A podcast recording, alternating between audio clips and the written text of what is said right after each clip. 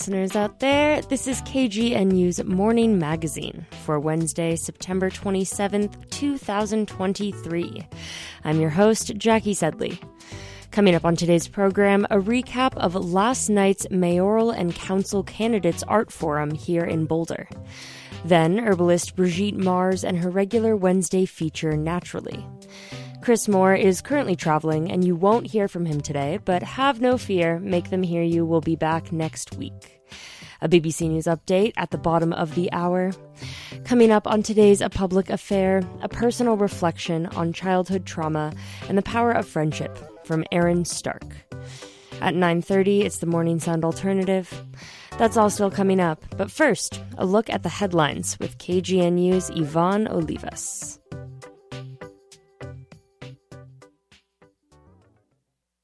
A hearing will be held today to decide if the 24 year old man accused of killing 10 people at the Boulder King Soopers is mentally competent to stand trial.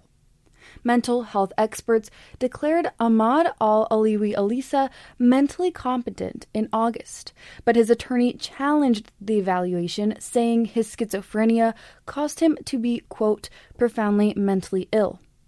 Alissa's mental state has put the trial on pause for two years.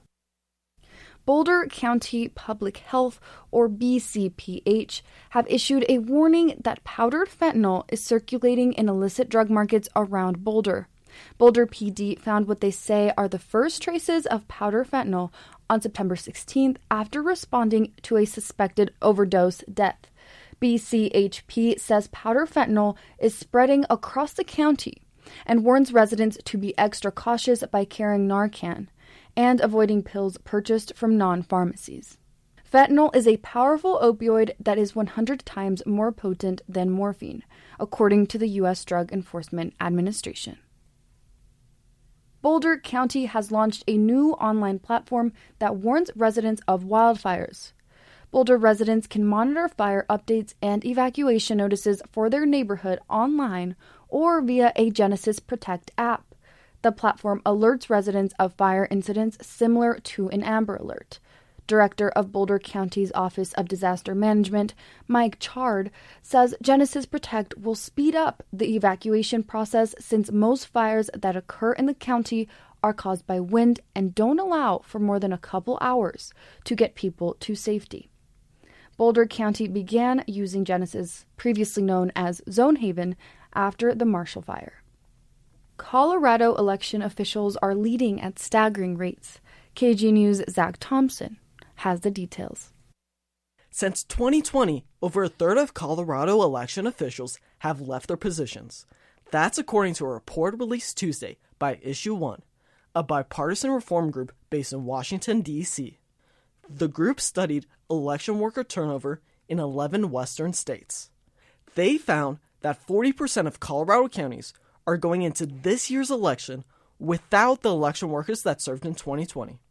The report attributes the widespread turnover to election denialism that has spurred conspiracy theories and made county clerks targets for on and offline harassment. According to the Denver Post, while other states have had higher levels of turnover, the knowledge lost in Colorado amounts to 314 years of institutional training and election expertise. For KGNU, I'm Zach Thompson. Owner of Independence Institute, Jon Caldara, threw human feces on the steps of the Denver City and Council building on Monday after finding the feces outside of his business. He told CBS Colorado that he was tired of unhoused people using his property as a restroom. Caldara voiced his disdain with Governor Mike Johnston's approach to homelessness, saying jail time is the answer. The incident happened subsequent to the homeless encampment sweep at 8th Avenue and Logan Street. U.S. Transportation Secretary Pete Buttigieg paid a visit to the Denver International Airport Tuesday after the facility announced their addition of a runway intended to be safer than the traditional runways. Taxiway EE is 5,000 feet long and has enhanced LED lights to aid pilots in navigation. It eliminates a hotspot intersection, reducing the risk of aircraft collisions. The project was funded by the Federal Aviation Administration and amounted to $51 million. The city of Boulder is asking residents for their preferences regarding street light color temperature. Via a QR code, residents can choose how cool or how warm they'd like the streetlights to be. This is the first step in the city's streetlight acquisition project, intended to officially begin in 2024. Boulder's streetlights will be converted into LEDs in attempts to reduce carbon emissions and increase visibility for travelers. QR codes will be available in person at the Spruce Pool or south of the 28th Street and Iris intersection. The questionnaire will also be available online on Be Heard Boulder in both English and Spanish. For KGNU, I'm Yvonne Olivas.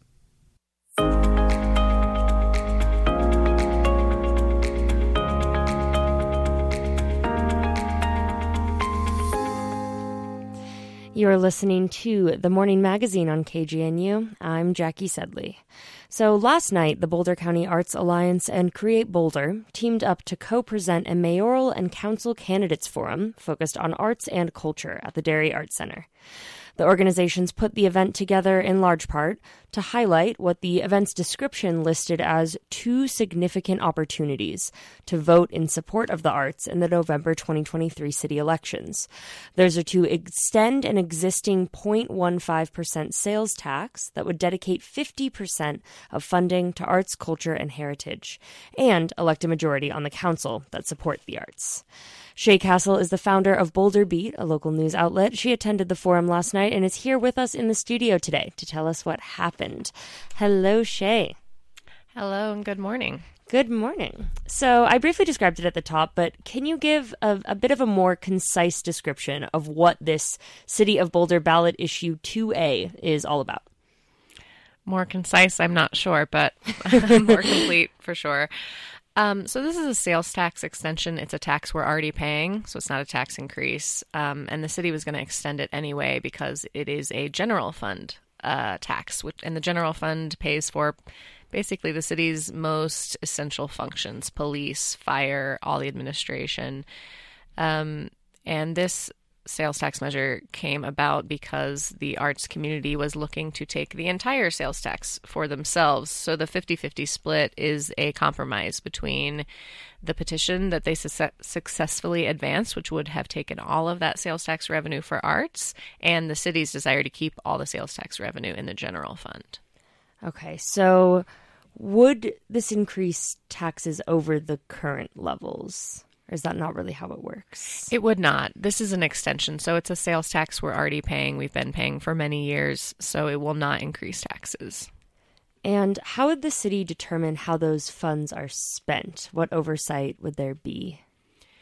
So the general fund money will continue to be spent in the same way that it's been spent for years um, with the city staff doing the budget and the city council approving it.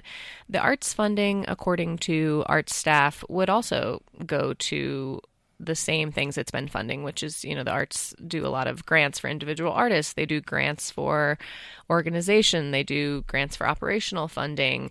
Um, so not much would change about how that money is being spent. It would just be more money to arts. Got it. Okay. So, thinking about the perspectives that were in the room last night, let's start with the mayoral candidates. There are four in the running Aaron Brockett, Nicole Speer, Bob Yates, and Paul Tweedlie. Uh, at one point, each candidate was asked what leadership they would give to the sector of arts and culture, assuming that the ballot measure 2A was passed and that they were elected mayor. Um, I want to play their responses rather than just summarize them, and then we can touch on them. So, we're going to start with Aaron Brockett. So, y'all, I can't tell you how excited I am about this ballot initiative 2A. I'm so grateful to the organizers who made this happen. Raise your hand if you helped gather signatures for the 2A ballot measure. Thank you for your work, right? A hand for the. And what this means, if it passes, and it will pass if we all work together and get the word out, is transformative increase in arts funding for Boulder. You know, we've increased city support gradually over the last eight years. It's not enough. This will make a huge difference. And I would lead in terms of providing the de- desperately needed general operating support for arts organizations in town. This would give enough money to provide substantial funding to essentially all of them, but as well as project based grants and also reserving some money for some transformative projects, right? Over time, we can kind of build up an account that allows us to do things like what happened here at the dairy, which has been an extraordinary accomplishment and a miracle for our cultural community here. So we need to keep an eye out for future opportunities like that. Things are going to be really amazing for the arts here in Boulder after 2A passes. So vote for it and get the word out. Thanks. Now on to Nicole Speer.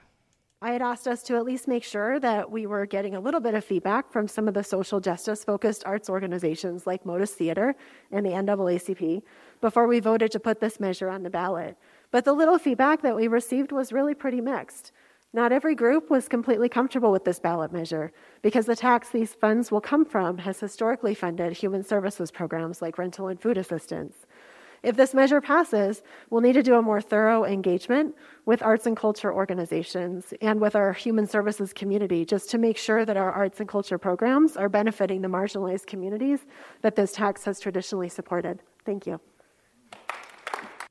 Here's Bob Yates, who responded in the form of a poem. Sworn to council in November 2015, I voted for arts that very same day. Over the last eight years, I have never said nay to increasing funding for arts I found a way. We started small, only about 200K, but over the years grew funding day by day. Until this year, 1.8 million, I'd say, but still not enough. So we found a new way. On the ballot we go with Measure 2A. Half for the arts and half just to stay in the general fund for that rainy day. A really good split, I gotta say. After it passes that Measure 2A, I'll lead the parade on that happy day. For arts, culture, heritage, we all get to play. But that's not the end, I'll hasten to say. A floor, not a cap. We'll find a way to keep funding arts above Measure 2A. And last but not least, Paul Tweedlie. Because, you know, there's a lot of money involved here. What is it, like three? Can you hear me? Three million. Three million. That's a lot of money. And your wife it doesn't get passed, have you thought about that? I would say, hold on. Excuse me. Arts is just a business like anything else. It's providing or offering services and products that people want to buy. So I would say you got to think about like you know, if this part you know, and I'm, I'll vote for it. I'll vote for it, but maybe you know it's tough times and maybe it won't pass and there's three million shortfall in your budget. So what do you do? You have to get bums on seats. It's like you know, it's that it's it's not easy to do. But here's what I would do. Right. So I'm a director here at the dairy, you know, the theatre, and it's like, am I going to put on a on one of these uh, kitchen sink dramas? No, because what? Guys are not going to come and see a kitchen sink drama, guys. During football season? Come on, get real. Put on a, you know, something like a, how about a romantic comedy? It's all about bums on seats. Thank you.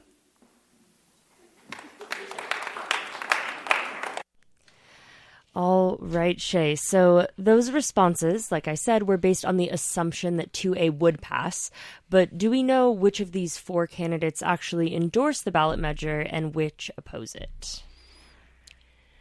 So Bob Yates and Aaron Brockett both endorse 2A unequivocally. Nicole Speer is opposed to the passage of 2A. Paul Tweedlie, in an interview and um, questionnaire, told me that he opposed 2A. Um, in fact, he opposes all new taxes except for transportation. Um, but then last night at the event, the organizers had all of the candidates stand on the stage according to whether they opposed or supported. And Paul Tweedlie stood on the support side and he said he would vote for it. So I'm not entirely sure where he stands. Huh. Okay. So you said that everybody stood on one side or the other. Did that also include the city council candidates? That did. So everyone on stage was asked to stand um, to split themselves into support or opposition. And there were only three people who opposed 2A Nicole Speer, as previously mentioned, Taishya Adams, and um, Silas Atkins, who previously told me he supported it. Another candidate, Jacques DeCalo, said he opposed it but stood with the support. So there's some confusion there. But um, the big takeaway was obviously majority support for this measure. Right. And those other 10 people on stage, those city council candidates, we obviously don't have time to play bites of all of their responses. But as you said, there were two of them that were standing on the opposition side on stage last night, correct? Correct. Is there a general nature to the opposition that you've heard? Absolutely. I would say that the opposition is really one of a matter of budgeting. As I mentioned earlier, this revenue is going to come out of the general fund. This sales tax already exists. It already pays for general fund activities, which, as a reminder, are the basic essential functions of city government. Without the general fund, um, there's there's so much that wouldn't get funded, and it's already kind of overtaxed. Um, so about 68% of Boulder's budget is is what call is what is called dedicated funds, which is when money can only be spent on specific things. It's things like open space. Whenever the voters pass an open space tax, that can only fund open space. Open space is one of the few city programs that is 100% funded by dedicated funds. Mm. But things like police and like fire and like the HR department and things like that, they don't have dedicated funds. So they all rely on the general fund. The general fund is the city's largest and only source of discretionary money that can be spent on whatever it needs to be. And so opponents of 2A point out that um, restricted funds are something that really limit the ability, the city's ability to be flexible particularly in times of economic crisis. And Boulder's actually trying to move away from dedicated funding. So to do a very large and very long dedicated tax in the middle of them trying to move away from dedicated funding is a bit of uh, of an abrupt change, but I think you see this a lot with with special interests, and I hate to call arts that, but that's what they are. Um, politicians have a really hard time saying no they believe that okay we need to move away from dedicated funds until their constituents come and say well what about arts or what about open space and then they go ahead and approve um, restricting funds which is how we got to where we are today why do you think that they have a hard time doing that well, I think it's difficult. I think what we saw last night, um, obviously a little bit of pandering, but everyone got up, every candidate got up and said how they were involved in the arts. You know, I'm in a singing group or I teach piano lessons and the arts touch all of our lives, and we, and so everyone does care about them. Um, also, I think it's from a more you know shrewd political sense. One of the organizers is a former city councilwoman, um, Jan Burton. These folks are, you know, not all of them, and I'm not saying artists are, but the organizers in the political realm are they are powerful. They are they tend to be wealthy. They wield a lot of power, and not to discount the organizing and, and, grassroots that we saw, the arts folks did get a successful petition on the ballot, so they had the votes to to get that and possibly take all of this revenue for themselves. So there's just a lot of support for the arts, and it, it's hard to tell people no. Right. I did want to touch on the topic of equity since that was a pretty consistent theme throughout the forum. What kinds of questions or sentiments were coming up around equity in arts and culture last night? I would say it didn't come up very much last night because so many people support this measure. Um, we did get a beautiful, wonderful speech from candidate Taishya Adams, who opposes uh, 2A. And at the very end, she said, you know, we cannot keep funding arts on the back of poor people. That's one of the equity con- considerations we're talking about here. This is a sales tax. Sales tax are considered regressive because people of lower incomes pay a higher proportion of their income to sales tax. It's on food, it's on diapers, it's on stuff you have to buy to live. And so that hits poorer people harder.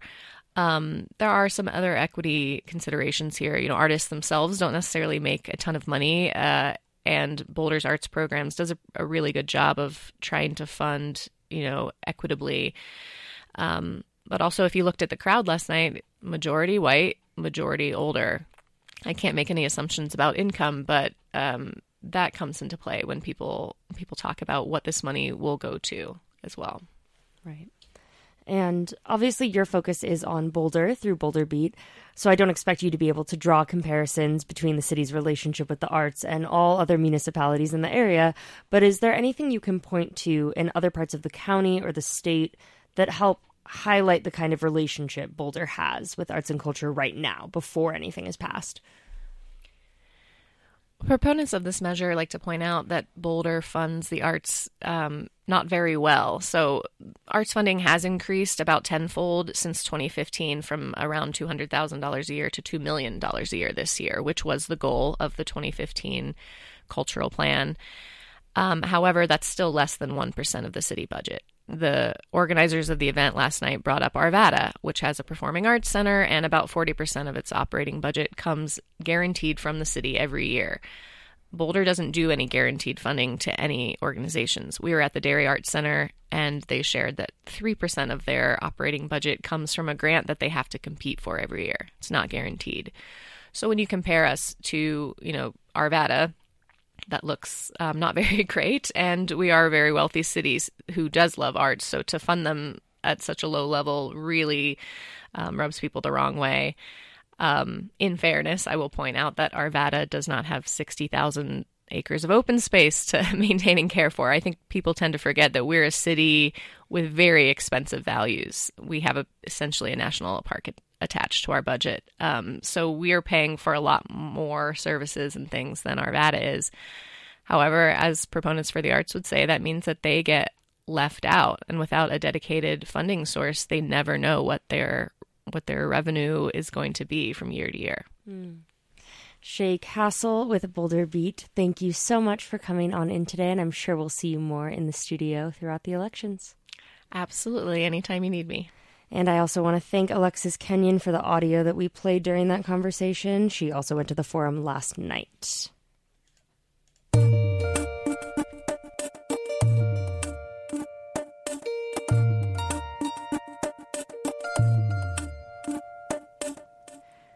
It's time now for Naturally with herbalist Brigitte Mars.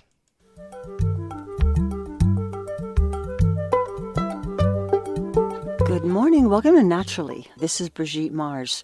If you go to any of the plant stores, you'll see that there's not such a wide variety of plants out there. However, one that is still available are violets or pansies.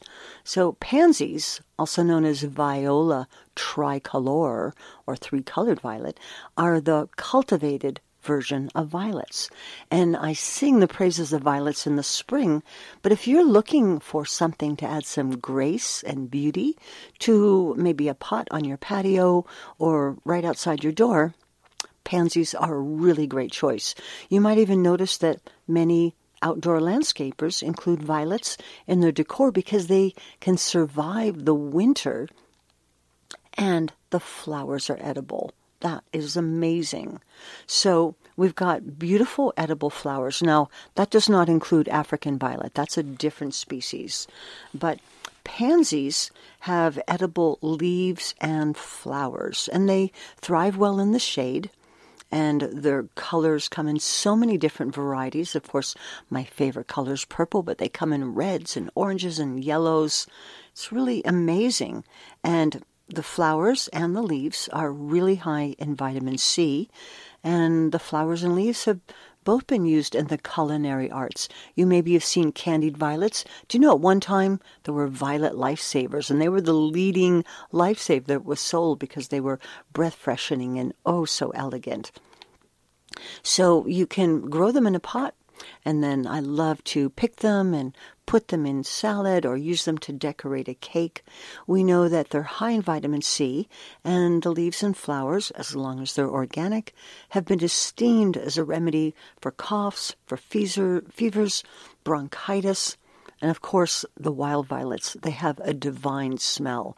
So if you have those in your yard, I think they make a great ground cover. Why grow grass when you could have violets that would provide food and medicine all year long.